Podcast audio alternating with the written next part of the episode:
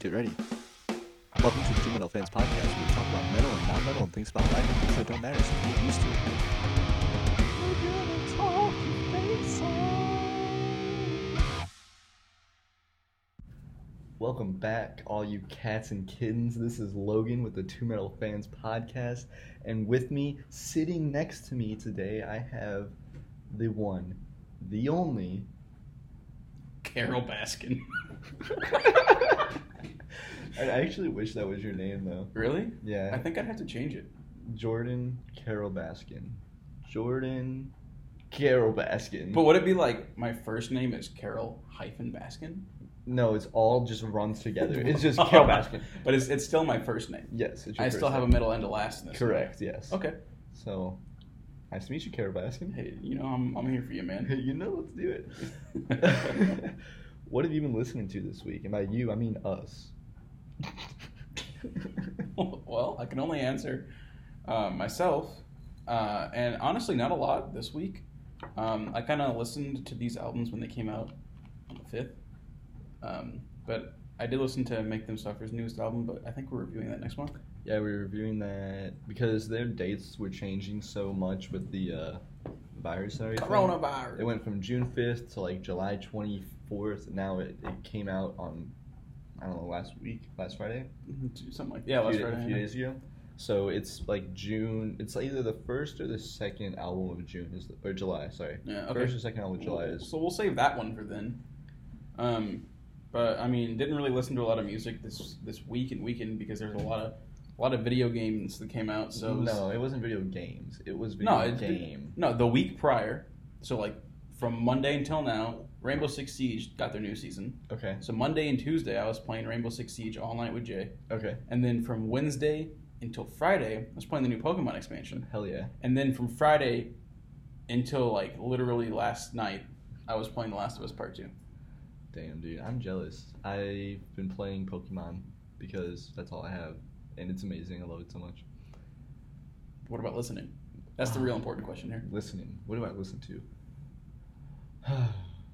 I'm listening to a lot because after Martin suggested Justice for the Damned, I checked them out, and my lord, I am a fan. I don't want to talk too much because that is going to be reviewed next month as well, so that kind of sucks.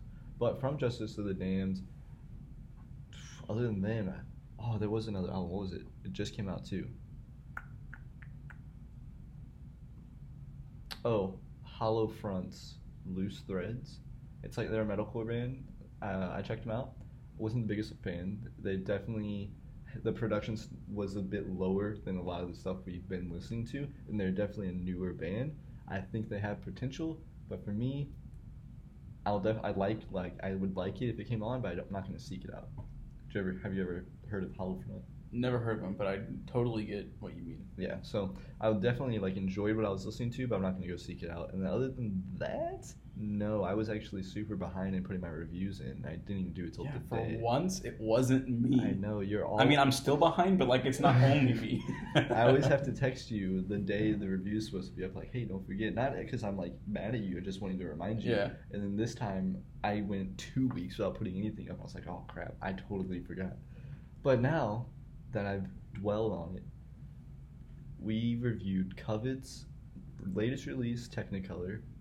Covet's a band that they're math rock, maybe progressive instrumental rock metal, I don't know. They're mostly instrumental, and this album there was a bit of singing, which threw me off. Yeah. But it was good.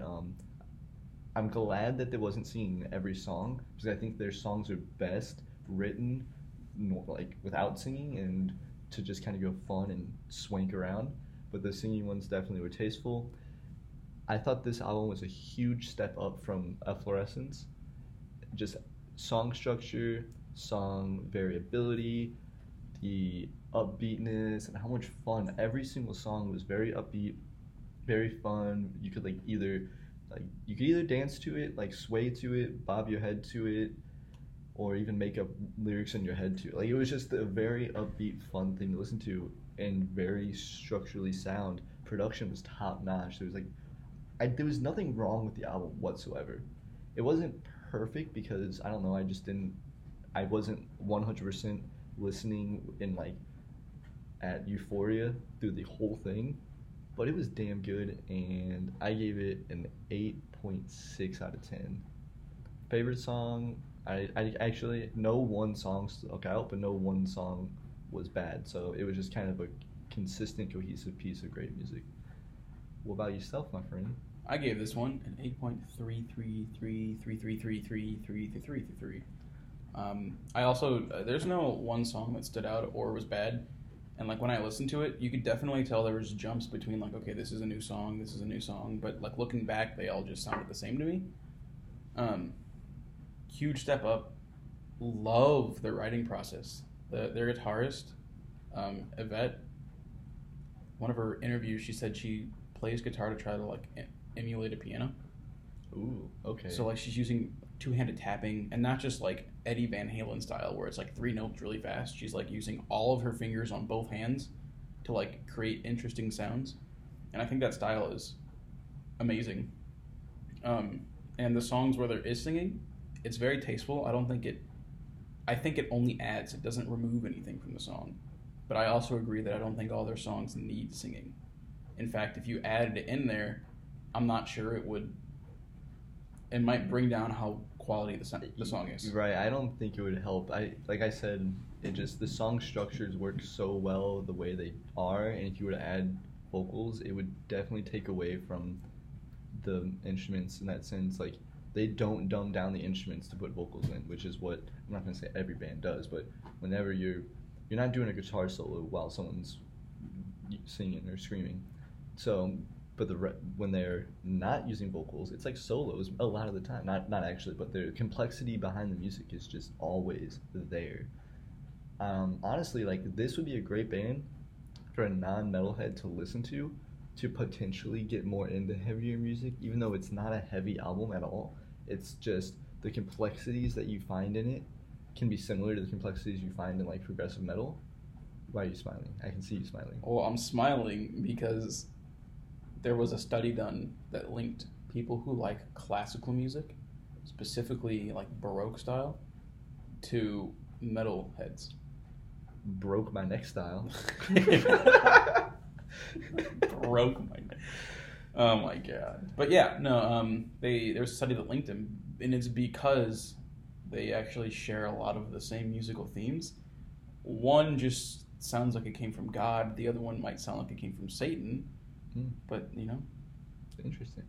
So yeah, I mean, I would, if you're not a metalhead listening to this, one, why this makes sense, but two, check Covet's Technicolor out, because I think it's like an album that anybody will like.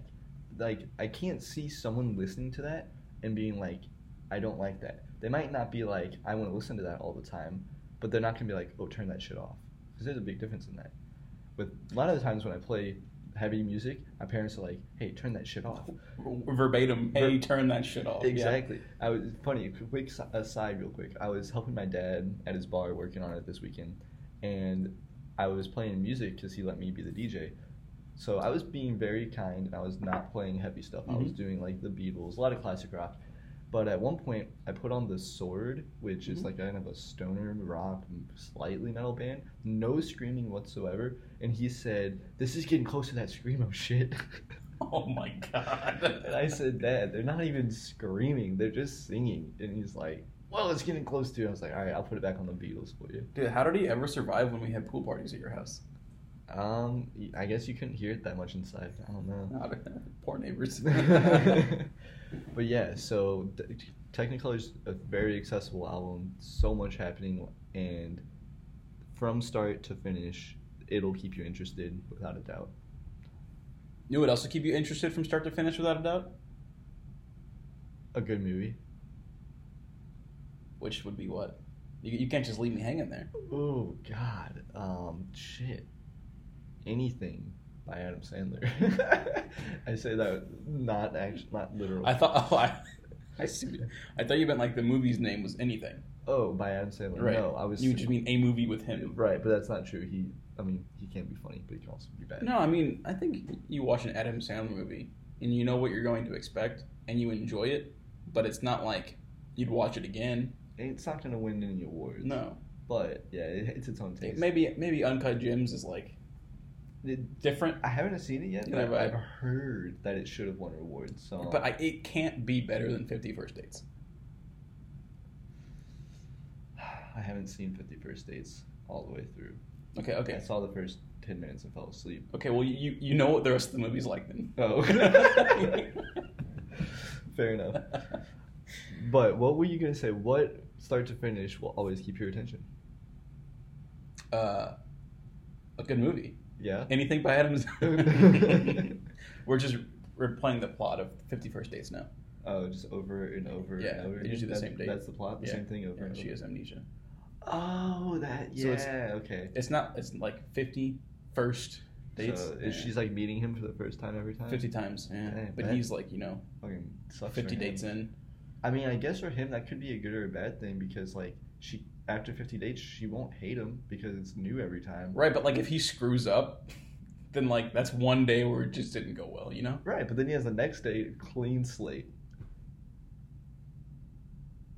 All right, so The Ghost Inside's The Ghost Inside. Probably going to keep your attention a little more than 50 First Dates. Definitely. Ghost Inside holds a very, very special place in my heart. They were the first, like, metal, screamo, whatever you want to call it, concert I ever went to. And did you go for them or were you just there? I went for them because they were the only band that no, that's not true. They were the band that I knew the most music of, but this was still so early on in me finding this style of music that I didn't know them that well. It was Glass Cloud, Miss May I, and The Ghost Inside. Didn't know Glass Cloud. I knew Miss May I, and I knew The Ghost Inside. And it was such a phenomenal show. It was at Pops. And so at Pops, they've got these two steel beams in the middle of the room. It's a pretty large room. And they got a circle pit going around the steel beams, which basically was the entire room. Yeah. So it was so freaking fun. But as for their new album, The Ghost Inside, a much-awaited release, I was expecting... I'm going to be honest. I was expecting it to be kind of bad. I was expecting cookie-cutter metalcore from, like... 2010. And like only because their circumstance, right? And you want to fill everybody in on what their circumstance was? Yeah, so for those of you that might not know who The Ghost Inside is, they are I would call them like a fusion of hardcore and metalcore, and in 2015 they got in a bus accident going from one tour date to another where their bus collided with I think it was a semi truck, and it was a horrible, horrible accident. I don't remember exactly who. I believe both drivers died, and it might have been one other person. Nobody in the band died, but they had serious injuries, and it took them 5 years collectively as a band to recover before they played a show. 4.5 years before they played a show, 5 years to release new music, and the drummer lost a leg. I know that Jonathan, the vocalist, had some very, very bad problems with his ankles, and he had a lot of physical therapy. I don't know about the other members in the band, but I know they went through physical therapy as well, so it's just this long, grueling process of, like, relearning how to live, let alone play music that's fast-paced and heavy as hell. And yeah, doesn't the drummer have, like, a special drum, like, foot pedal? Yeah, so from what I've seen, he has this pedal that sits underneath. I don't know what the term is for someone that lost a leg, so I'm not trying to sound mean, but the nub of his leg, like he just pushes that down and it hits a pedal, which then hits a kick drum. And so he still does. I mean, just listen to the first song in the album, 1333. That is an incredible kicking drum. Like, it just blows me away. You wouldn't be able to tell this guy had lost a leg. No, not at all. He's kicking double bass with the best of them. Yeah, sad fact. The first song, 1333... Yeah, that's it. Is the amount of days that it took from the bus accident to their first show since the bus accident. So basically, their recovery time. That's a lot of days. So yeah, I was expecting the album to be kind of not good just because I didn't think they'd be able to physically handle the physical nature of putting out an album like that. But boy, I was fucking wrong, and I'm so glad I was wrong. Yeah, I was expecting, especially since the drummer would essentially have to relearn how to drum, like I was expecting some very listenable music. Yeah. And that's it. And the fact that they were making a record at all was amazing. And, like, I was going to support it even if it was, like, trashed here. But this actually is extremely good. Like, if you did not know who these guys were and you just picked up this album, you'd be surprised to find out the trials and tribulations they went through to get here. Essentially relearning music. And it, to find out it's this good, like, wow. Like, they worked with some incredible people to make it happen. I know that Will Putney was the producer who's... If you don't know Will Putney, you don't know the scene, because he is the producer of so many incredible albums. And then Jeremy McKinnon from A Day to Remember was also in the studio with them. So yeah, they came out swinging, one of their terms from their older albums, for their first song 1333, and then like the first four songs just come at you hard as hell, fast. And lyrically, they don't dwell on the accident, which I like a lot. Like, I mean, it would have been probably a very emotional and very powerful album if it was all about the accident. But for them, like, I understand them wanting to move past it. They did a lot of very positive flowing lyrics. They introduced singing for the first time. I mean, I've listened to it for a long time. I don't think I've ever heard Jonathan sing, but he does on this album. It sounds good. I mean, it's not like incredible singing, but for someone that hasn't sang before on an album, it was really good. And I don't know if you noticed, but did the singing sound like A Day to Remember? I don't. You didn't realize. Yeah. So I think with Jeremy being a part of the producer and helping Jonathan, like, I can just hear these like the similar vocal styles between Jeremy from A Day to Remember and Jonathan from The Ghost Inside. It was pretty cool. The singing was definitely awesome. Yeah, it was well done. Very well done. They just do this like ambient positive vibe. Like, that's what the whole album is. It's just these positive, powerful messages. So I highly recommend it. My favorite song, it's kind of hard. Pressure Point is like overall like an incredible like heavy hitting, they're back at it song. But then Phoenix Rise is like, I thought it should have been the last song on the album, but it was kind of their way of being like, yo, we were down, but we're coming back. It's like a sing-along anthem. And my favorite song by The Ghost Inside is Engine 45. Don't think that's going to be topped, but like the chorus to that song reminded me a lot with the chorus of Phoenix Rise. Like those two, and that's probably why I like it so much, is because it's one of those that you can sing along to, and it's a very powerful message. Overall, this album, to me, I love it.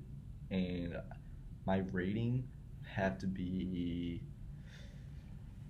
oh, it's tough, an 8.8 out of 10. You just had that one on me, didn't you? Well, I don't like doing the 8.7. Okay, it's an 8.75 / 8.8 out of 10. It's the same thing, basically. I mean, they're different, but okay. All right. It's an 8.8 out of 10. Okay. I gave it an 8.75. It definitely... vibes like 2012 to 2015 metalcore. Like, it definitely reminds you of that era, but it's a very modern take on it, and like, it's so good. You gotta go listen to it. There's not a bad song on the album. It's just I don't know, consistency. Every song is really good, and although I don't think any song is gonna be like Pressure Point could be like on a song of the year for me at least, but like, it's just so good, start to finish, so powerful, So emotional. Thank you, Ghost Inside, for not only coming back, but putting out a banger of a record. They didn't have to do with this, but they did. They did. I wasn't expecting it. Just calling me freaking surprised. What color is that? Fuchsia, but like as if someone puked on it. That's the color of surprise. Wow. Yeah. Today I learned. And you know what that makes me think of? Born of Osiris. Which part? The bar for the fuchsia? the fuchsia, because the last time we saw Born of Osiris, the drummer came out into the crowd wearing a fuchsia. What is it, onesie or? No, it was a dress. It was a dress. Oh yeah, it was a fuchsia dress. Yeah, he had like on a one of those like called bodysuits where it's like just one color that you zip up the back. A morph suit. Mm-hmm. But underneath the morph suit, He only had the morph suit up like halfway, but like underneath the morph suit, or on top of the morph suit rather, he was wearing a pink like dress with a tutu. And before, like, I think they were one of the last bands, if not the last band. No, Between the Buried and Me was the last band. They were one of the last bands. They were the second to last band. Yeah. Okay, so before their set, their drummer was just in the crowd moshing. And we're like, dude, check out that guy in the dress. And we're like, dude, that's the drummer. That's Cameron. And then, sure enough, whenever they come up to play their show, he's in the dress still. It was pretty funny. Yeah. So yeah, we wanted to dive a little deeper. Not dive deeper. Just kind of talk about Born of Osiris to. I think us, they're a pretty important band. We've been listening to them since the beginning of our days in the metalcore world or whatever, and still listening to them now. For me personally, they're the band I've seen live most, and that is completely by accident. I've only like once or maybe, I think once gone to a show to see Born of Osiris, but they've always been at shows that I've gone to. And I mean, I'm not going to complain. They're not my favorite band, but they put on an incredible live show that's just so much fun. They love to like dance and party, and that can be fun. Yeah, they definitely, out of like, they put on the most consistent live show I've seen. Yeah. Because a lot of the other bands, like you'll go see them and it's very crowd dependent on whether or not it's a good time. Like the bands are doing the same thing, but the crowds, like depending on some certain interactions between like the vocalist or whatever, like the crowd may or may not get riled up. Mm-hmm. You don't, like, the vocalist doesn't even need to do anything in Born of Osiris, because, like, the synth hits, and then, like, everybody starts dancing, and then the vocalist just drops out of nowhere and just hits you with these low gutturals hanging from the ceiling, swinging from bars, and, like, the crowd goes nuts. Yeah, just the music that they play is so easy to jump up and down, bang your head to, and kind of, like, dance to, like you said. And if the crowd isn't that good, all they have to do is play Bow Down, because he'll just say, fucking bow down, and then the whole crowd goes nuts. Like the China hits, and then like the pit opens and just sucks everyone in. Yeah, it's great. But like, who is Born of Osiris? We're just talking about some, what, 4 or 5 dudes from Chicago? Mm-hmm. Yeah, no, that's who they are. They are 4 or 5 dudes from Chicago. From Chicago, Illinois, not too far from St. Louis. Let's go Cardinals. But yeah, they formed in 2003, but they weren't originally Born of Osiris. Who did they start out as? The band name was. Firstly, Diminished. They were putting out some, like, what do you call it, emo? Like, it was definitely emo post-hardcore music. Yeah, go snipe the EP under Diminished. I forget the name of it. Do you remember what it was called? Your Heart Engraved, or Engrave Your Heart. It's something like that. It has Your Heart and Engrave somehow written out. Yeah, it's very strange, but, like, one of the songs in that EP, I guess you could call it, is actually a song on their first album, and like hearing like the differences and how they progressed in that one album was kind of cool. Yeah, I mean, I wouldn't suggest going and listening to the original stuff because it's not that good, but they were so young at that time. I mean, I wouldn't put out good music at that age. No. I'm older than them now and I'm putting out worse music. I wouldn't go that far. But yeah, so they started out as Diminished, then they kind of changed their name again, and then eventually in 2007, 4 years after their like founding, whatever you want to call it, they settled on Born of Osiris, which I'm glad. That's the best name. It's a sick name. It's a decent name. Yeah. Except for the one bad thing about it is that like back in high school when people were wearing Osiris shoes, I always put them together and I was like, oh, that's cringy. But they put out The New Reign, and let me tell you, you might not think it's that great of an album because one, I don't think it's necessarily that great of an album right now in this day and age, but for 2007, that was a huge album because it was tech deathcore in a sense, like genre-wise, but kind of also had djent elements before djent elements were popular, and they were Sumerian Records, and they were like, we've talked about Sumerian Records a lot, and the Sumerian 3, which is like Born of Osiris, Veil of Maya, and Periphery. They're 3 bands that formed around the same time. 4 bands after the burial's on there as well. So Born of Osiris, Veil of Maya, After the Burial, Periphery, all formed around the same time. All from the same city. I think Veil of Maya and Born of Osiris from the same city, but they broke through around the same like few years, Born of Osiris was the first one to release an album. That was in 2007. I believe Veil of Maya was 2008. I think Periphery was 2009. I don't know. I have to look it all up again. But them being the first, I don't know. The other bands were probably already writing the other albums. So. Oh, yeah. I mean, Misha from Periphery's got stuff from like 20 years before. Right. But they started that trend in a sense. They were that initial band to throw that out there. And that's why I think The New Reign's a very, very special album, because it was the beginning of that era of music. Because Sumerian blew up after those bands all came to light. Then they set a tone for the bands blew up for the industry. Yeah, exactly. What do you think of The New Reign though overall? The New Reign, I think, is definitely dated. The songs themselves are insanely good, especially considering from what they came from just a few years prior. I think the themes going on in that songs will continue throughout all of their other albums, albeit in a much more toned down way.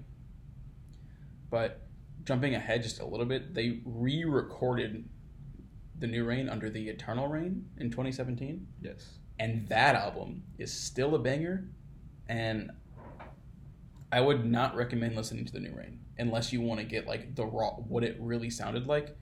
Just listen to The Eternal Reign. They changed stuff ever so slightly to be more modern, but that being considered, that album is always going to be very close to like a 10 out of 10. Yeah, The Eternal Reign just kicks ass because we took that incredible first album, tweaked it to make it a bit more modern with like the production and things like that, and God, it's so good. It's I mean, we've only talked about technically one album so far, and that one is it's up there as my favorite Born of Osiris album. But gosh, them re-releasing it, well, that was the best way to go, and I will tell you why a little bit later on.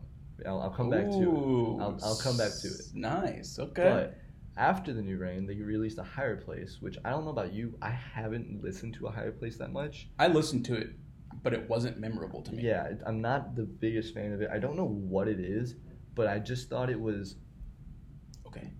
Yeah, it was just okay. I think it might have been like, it was like the same style as The New Reign and everything, but again, it has the older production and the older feel, and they didn't re-release that one, so maybe it's just, I don't know, it's dated to me. I think it was also a little bit like the sophomore effect, or like whatever you want to call that. That's where, true. Like, they didn't do enough different to justify the second album, and it didn't have enough of the charm of the first. Maybe that was because the first album was just, you know, a new genre, pretty much. But it fell flat compared to The New Reign. Like, if I was in 2009 when The Higher Place came out, I'd listen to it and then immediately go back to The New Reign. And I wasn't actively listening to the band during this time, so I can't say if, like, critically, that's what people felt, that A Higher Place was worse than The New Reign. I don't know.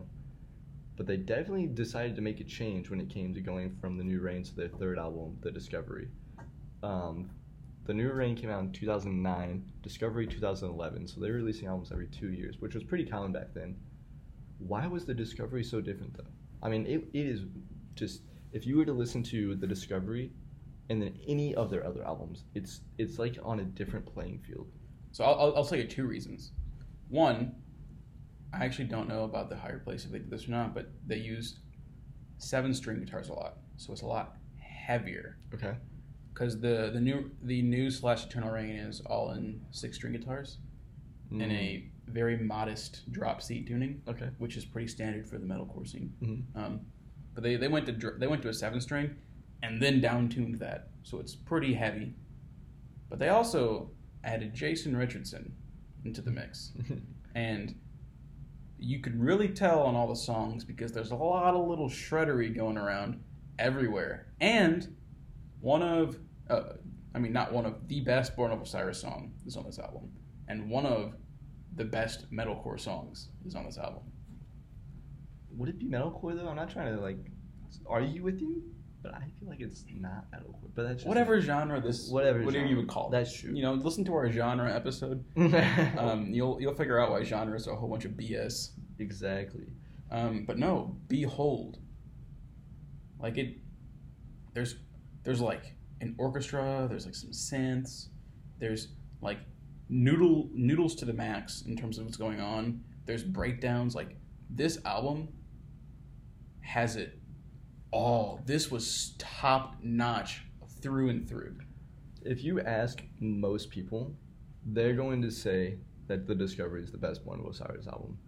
And technically, it probably is. It is definitely the most complex, prolific album, and that's because of Jason. Like, if you don't know who Jason Richardson is, he's a very prolific guitar player. Like, that's what he does, is play really incredible guitar solos, and just, I don't know, just sounds good all the time. That's not to discredit everyone else on the album, but the addition of Jason changed enough of their sound to take them to the next level. Right, yeah, and they're all good in their own. Lee McKinley, the guitarist, the main guitarist, I would say, does so well on his own. Like, he's an incredible guitarist, but they're just a different style. It was an elevated style, and you could really see it. So, like, a lot of the metal elitists and, like, people that might not be huge fans of Born of Osiris, because, like, I feel like if you're a huge fan, you're going to love all the albums, but they think The Discovery is the best album.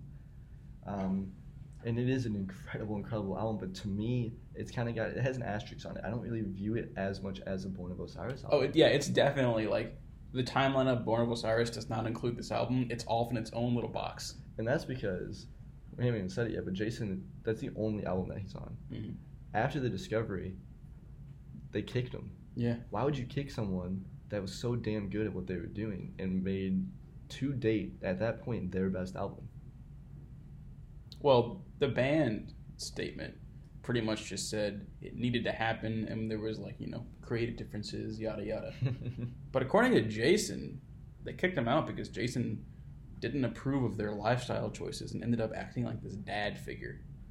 And they were like, we don't need dads. See ya. So, I understand. They just had a difference of opinion. That's what happened. Yeah. So, totally no hard feelings either side.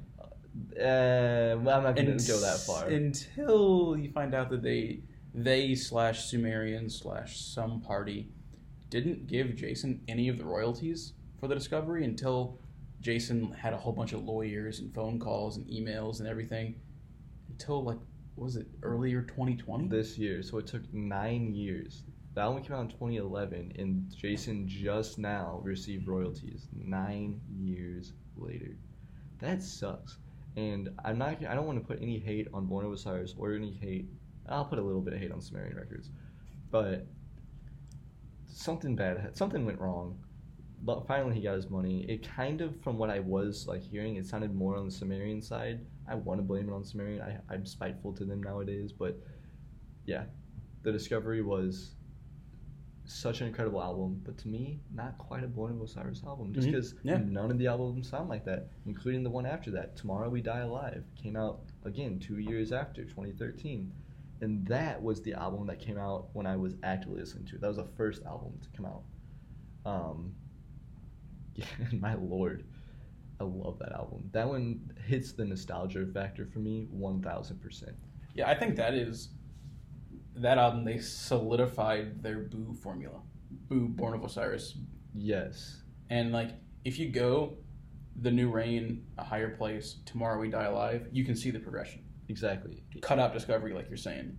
But, like, from Tomorrow We Die Alive, I would say until The Simulation, their latest album, their sound just kind of stagnated. All their albums from then just kind of put out, like, it sounded like songs from the same recording session, pretty much. Yeah, I would agree. Tomorrow, when you say all the albums, there was really only one other album after Tomorrow We Die Alive. Yeah, I guess that's true. And before The Simulation. So those two, Tomorrow We Die Alive, which came out in 2013, and Soul Sphere, which came out in 2015? Yeah. 2 years later. Oh yeah, it makes sense. They're very similar, almost too similar. And to the point that I can't name a song on Soul Sphere because I don't know if I've ever listened to it all the way through. Every time I've listened to that album, I'm just like, it's okay. Because I'd rather listen to Tomorrow We Die Alive, because to me it's like it's in the same spot. It's the same thing. I have the nostalgia to it. I mean, the only reason I liked Soul Sphere so much is because when I was in college one day, freshman, was that freshman or sophomore year? That would have been That would have been the end of freshman year. End of freshman year. Yeah. My mom and aunt surprise visited me one day. Took me out to lunch. Your mom aunt? You have a mom aunt? My mom and also my aunt. Came to surprise me. They took me out to, like, brunch and then, like, took me shopping to stock up on some supplies. Very nice in college. Definitely very needed. Oh, yeah. A local, like, comic book, board game, geek emporium, if you will, was going out of business. So we stopped in there, picked up a whole bunch of cool stuff. They had the new Born of Osiris album, which I didn't know existed. I thought you said cool stuff. I'm just kidding. I was like, wait, that is what I said, right? Yeah. They had it on sale for like $3. Holy crap. And then also my mom bought it for me. Even better. So like, I you can't not like that. That's true. So I think that's the only reason I liked it so much, because it was just more of the same. And I think it's a little worse than Tomorrow We Die Alive. I would agree. But like, not a noticeable amount. Not a big drop. Like if these were report card scores, like you wouldn't be concerned that your grades are like going real down. That's fair. Yeah, I mean, Tomorrow We Die Alive came out, and that was like what got me into Born of Osiris. And then Soul Sphere came out, and at that point, I think I wasn't listening to that genre as intensely. I was more into metalcore because I think it's pretty close to metalcore, but I don't know. There was different bands I was focused on, and it didn't tickle my fancy when it was like initially released, so I just kind of dropped it off the face of the earth and forgot about it. And then 2 years later, they released The Eternal Reign. But that wasn't a new album, and at that point I was like, well, it's just The New Reign. Like I don't care. And at that point I was kind of done with Born of Osiris. Not in a mean way. I progressed differently in my listening habits. You hit your low point in the relationship. Yeah. But you kind of changed that because you were like, dude, The Eternal Reign's really fucking good. And I remember because so it came out when I graduated college, like my senior year. Mm-hmm. And I didn't really listen to it at the time that it came out. However, after I graduated, I went on a trip, and the day I came back, we were going to go see them in concert. We were going to see them and somebody else.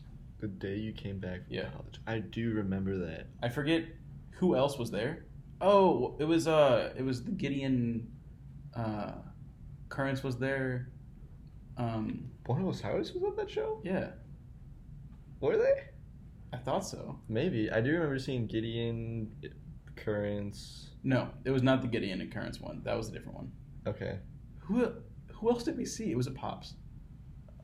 Because I remember standing there, going hard for Born of Osiris, and then literally like falling asleep because I had just gotten off a jet.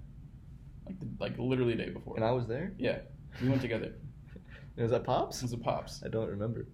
I've seen them so many freaking times. Yeah, I've seen them so many times. But anyway, to prepare for that, I made a playlist and listened to the playlist on the plane. Mm-hmm. Downloaded the music from Spotify and just that's all I listened to, and I wasn't, watching the free movies or whatever. Yeah. And I was like, oh my God, this is awesome. And then, I texted Logan. It's like, dude, this is awesome. You gotta listen to it. And I did, and I don't remember what song it was, but I wish I did. I remember the album didn't hit me until I listened to Bow Down again, and I was like, oh God, yeah, this is it. And from then on, I was like, The Eternal Reign is such a good album. And at that point, was my favorite album by them because it's just so clean and so it is everything that Born of Osiris has to offer at its best in that album at that point in time. Without a doubt, they took everything they had done and learned from their years and years of playing and that was the best.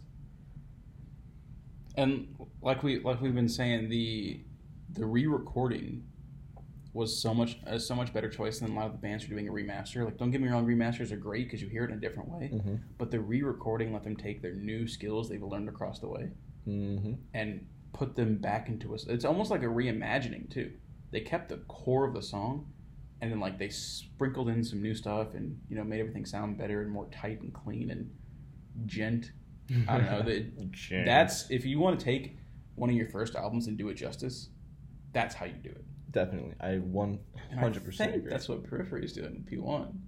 It's a re-record, too. Ooh, I hope so.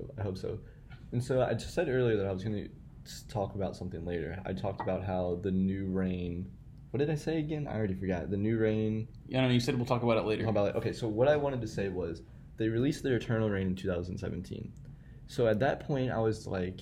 We had heard Tomorrow We Die Alive and Soul Sphere and then the Eternal Reign, and that were kind of losing my interest. And then they say, we have a split album coming out 2019. I was like, God damn it, not another split album. Why is Sumerian doing this to us again?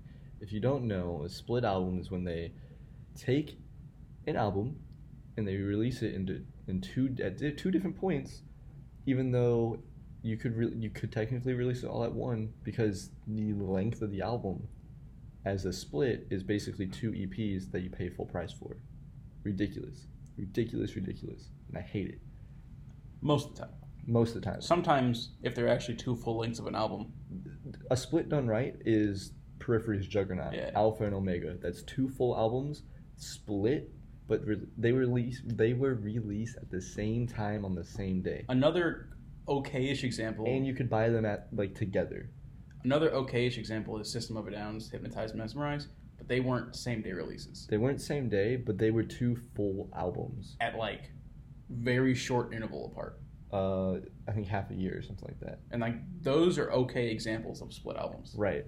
Bad examples of split albums would be Between the Buried and Me's, Automata 1 and Automata 2, which should have just been Between the Buried and Me's, Automata, because it was.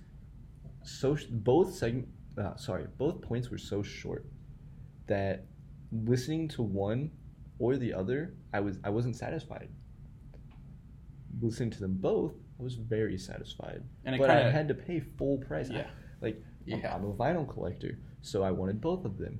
I had to pay $60 to have both vinyls. Like, that is not okay, because you could have fit it into one vinyl and ridiculous. Okay, but. Let's go back in time a little bit. Sorry.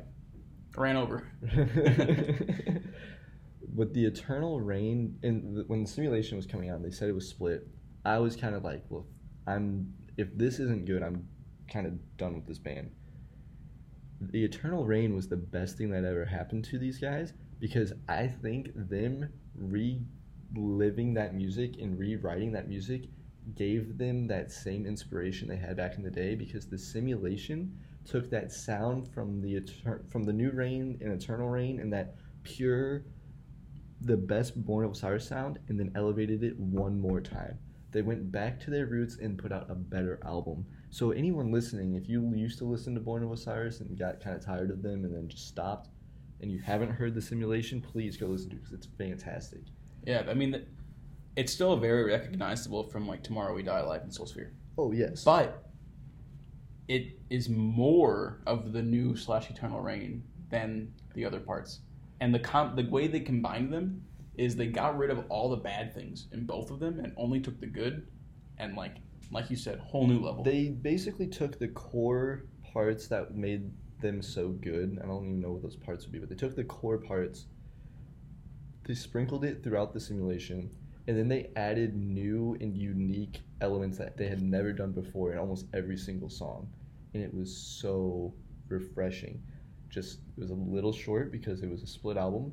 Which came out in January 2019, and the second part's still not out. So I don't know what happened. They're pre-gaming the coronavirus music freeze. I don't know, but the Simulation... I am satisfied listening to that front to back, even though it is a bit short, so I'm not as peeved about it anymore, because it was very good and satisfying. But man, quit with that split shit, man. Yeah. I mean, we're not gonna rant. I'm not gonna rant again. I'm just gonna re-say everything that I already said. Yeah. So real quick, let's recap. They released albums every 2 years, and they've actually done that since 2007. That's impressive as hell. So we should be getting one. Next year, technically, but they were supposed to release the second part of Simulation last year, so who the hell knows. The New Reign, good album. Great album. A Higher Place, good album. The Discovery, incredible album. Tomorrow We Die Alive, great album. Soul Sphere, good album. The Eternal Reign, incredible album. Simulation, in between. I would say it's incredible. I don't know. It's like in between great and incredible. It's right. It's not. It's definitely not great, and it's also not incredible. It's just right there. Yeah. What would you say is your favorite Born of Osiris album? Oh, The Discovery. The Discovery is your favorite. But like, if we're only counting like true, like canon Born of Osiris, yes, I would say The Eternal Reign. The Eternal Reign. Ooh. So I mean, technically, yeah, The Discovery is the best. But for me personally, I have to go with The Simulation. I think they took The Eternal Reign, they took the good parts, and then they just added these weird other fun little doohickeys throughout. And it's a very great way to progress. I'm excited to see what else they have to offer. Yeah, definitely. Damn. Born of Osiris, though, has been, I want to say huge to me, even though I don't listen to them like on my phone or whatever that much, just because I've seen them so many times. It's so funny because like, we're never like, wow, Born of Osiris is so good. But like, at every point in our musical journey, Born of Osiris has been there. I've seen them like almost every year, and they're absolutely fun live. If you haven't seen them live, definitely try to. If there's other bands you're interested in too, like it's a fun time. They love to like get in with the crowd and yeah, and pretty much anytime Born's near me, I'm going to go from now on. Just because like I don't even care who's on the ticket, like I will go just for Born, just to have fun at their set. I don't even like, a lot of the times whenever I go see a band, I know this is kind of like a controversial like topic, but like I like to know what the set list is so I can prepare. Yeah. With Born of Osiris, it doesn't matter because I'm just there to have fun. I'm not there to like get my dose of live music from a band I like. I'm there to have fun. Damn, that's true. Yeah, I don't really care about the Born's set list, but I normally look for people for a band set list. Yeah. Like if I go to see Between the Buried and Me Live, I want to know the set list so I can mentally prepare myself for what's about to happen. I mean, that makes sense. Their discography is so like one out there, and their songs are so long. They're only gonna play 4 or 5 live anyways. But like I gotta like get myself in the mood to hear those songs live because it's like a journey. And, like, if I get blindsided by the journey, I might not make it out alive. But, like, and, like, same as if I go see, like, I don't know, Veil of Maya or something. Like, I want to know the songs so I can know the good parts and, like, what to go hard to and when to save my energy. I'm essentially making, like, an itinerary of how hard to go. You're getting old. You got to make sure you have the energy for the whole show about picking and choosing what songs you're going to go hard to. But, like, yeah, I mean, Born of Osiris is just a start to finish party. Definitely, and apparently Jason Richardson didn't like that, so he left. Moving on to the hot takes for the week. Do you have one for us? I do. You do have a hot take. What is it? It's, the song name is Flamingo. Flamingo. The band is Carol Carol Bonito. Oh my god. You do not like this song at all. Oh my god. Yeah, what is Carol Carol Bonito? I don't know. So it's this group band, I don't know. But the singer sings sometimes in English, sometimes in Japanese, and like it's electronic music for sure. But it's so catchy. Like I don't really like the song. It's not something I listen like I would it's not something I would normally listen to at all. But it's stuck in my head so often that I have to listen to it. And then one time, I was driving to work. I'm like, I gotta get the song on. It's stuck in my head. I played it, got into a risky traffic situation, so I couldn't change it back to something else. Mm-hmm. And then they just started shuffling other songs by them, and then they all got stuck in my head. So like, I'm by accident stuck listening to Carol Carol Bonito. Oh, I found Flamingo because somebody made a chart for it in Clone Hero, which is like an open source Guitar Hero. Okay. And I was just scrolling through and I was like, what is Flamingo? And like it was in one of those, like the expansion packs or whatever, like you have to clear it to get to the next one. I played it and I'm like, this is sick. Oh, good. Goodness. Yeah, you're probably, I mean, it's definitely more suited for non-metal people. So if you're a metalhead and you listen to it, just be warned that it's just laugh at it or laugh with it, if you will. It's definitely something that it's a specific taste, I would say. Not either good or bad, just you have to be either in that mood or like that type of music. And at the time I first heard it, I wasn't in the mood, so I was like, ugh. But I mean, that's what really makes it a hot take, you know? It does make it a hot take. I've got a good hot take, and this one has a story to it. So you've probably heard the intro at the beginning of this episode, written and recorded by yours truly, because we like to have fun and do dumb things. But while recording and writing that intro for you guys, I don't know how, but you said the words ghost note. Yeah, I was trying to explain like what a ghost note is when you're drumming. Right, and I had no idea. So Jordan's got a Google thing, and I was like, hey Google, what's a ghost note?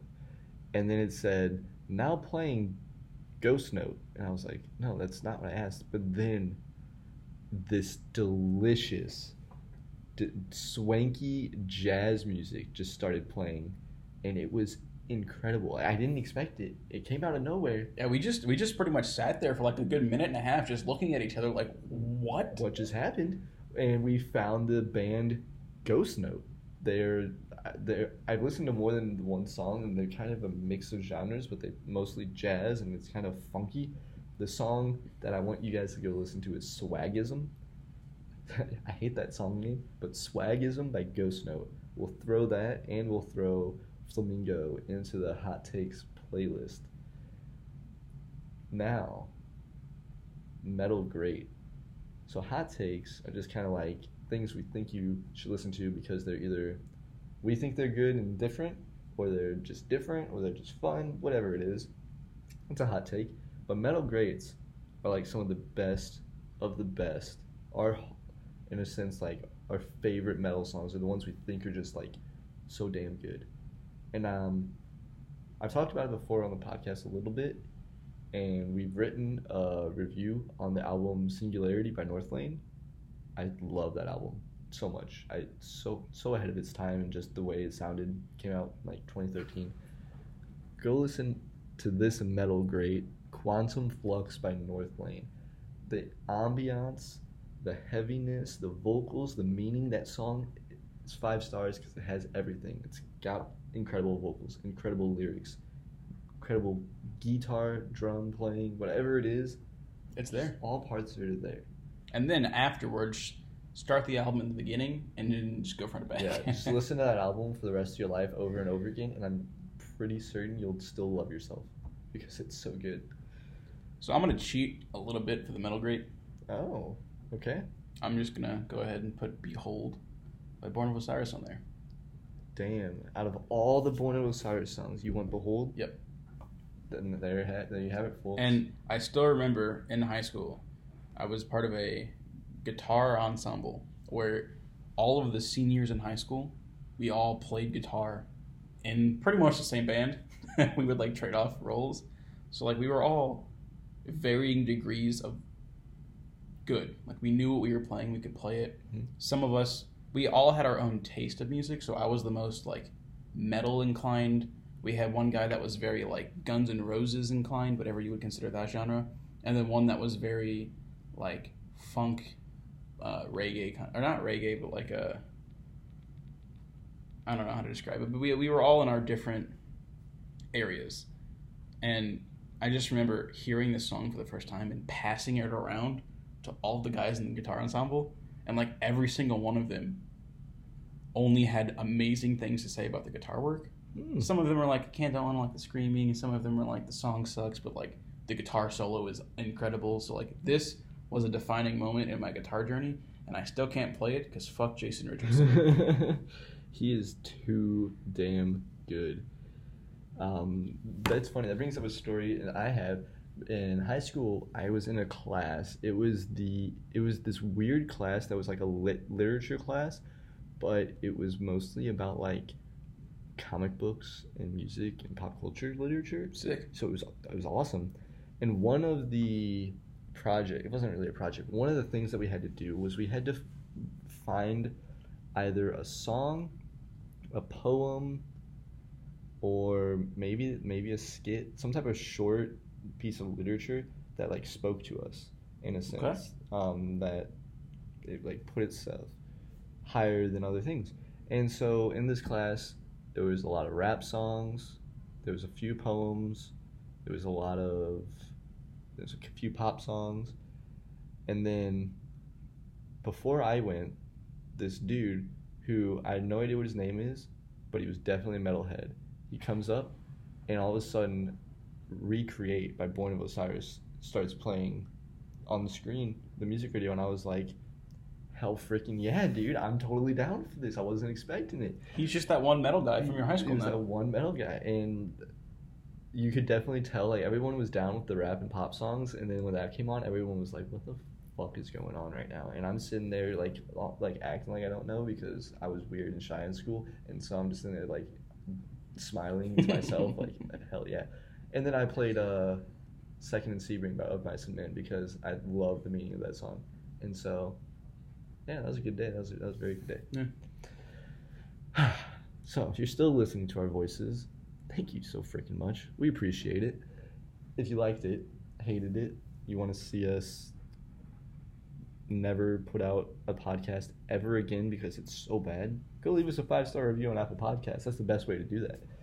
Leave us an album. Or a song. I would prefer an album for sure. And we'll listen to it and we'll give our thoughts on it once we see that you left a review. So, yeah. This was a fun episode. It was a fun episode. They're always fun episodes. They're always fun episodes, yeah. Except for that one episode. That one episode that wasn't that fun? Yeah. Yeah. I don't know what you're talking about. The one time, no, our failed episode. Oh, yeah. We recorded an entire episode. What happened? The microphone quality, like, it was one of the first ones we did remote. Yes. And, like, yeah. It just, we didn't test it beforehand, and it was seriously just ruined because it was either Logan was too loud and I was too quiet, or the inverse. It was, we had a lot of fun recording it, don't get me wrong, but then we listened to it and we were just like, it was awful. Could not put it out. So then we re-recorded that episode, and it was still fun. Yeah. It was good. So, yeah, go ahead, leave us a 5-star review on Apple Podcasts. If you want to listen to the Hot Takes and Metal Grades, those playlists are out on Spotify. I update them kind of actually a little before the episode comes out. So you get a sneak peek. A little sneak peek. Yeah. Also a sneak peek. Next week for our in-depth review of albums, we're going to be talking about N's debut LP, Splinters from an Ever-Changing Face. So come check that out next week. And as always, stay metal, my friends.